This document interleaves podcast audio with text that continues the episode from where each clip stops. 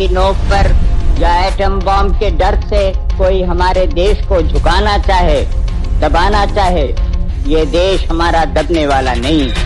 गांधी जयंती के मौके पर अक्षय कुमार ने अपनी अपकमिंग फ़िल्म स्काई फोर्स की घोषणा की है। एक्टर ने अपने इंस्टाग्राम पर एक वीडियो शेयर कर फ़िल्म स्काई फोर्स की डिटेल शेयर की है। उन्होंने वीडियो शेयर कर लिखा, आज गांधी शास्त्री जयंती के दिन सारा देश कह रहा है। जय जवान, जय किसान, जय विज्ञान, जय अनुसंधान। स्काई फोर्स की अविश्वसनीय कहानी की घोषणा करने के लिए आज से बेहतर कोई दिन नहीं है। भारत के पहले और सबसे घातक हवाई हमले की अनकही कहानी। कृपया इसे प्यार दे। जय हिंद, जय भारत। बता दें कि ये फ़िल्म 2 अक्टूबर 2024 को रिलीज़ होगी।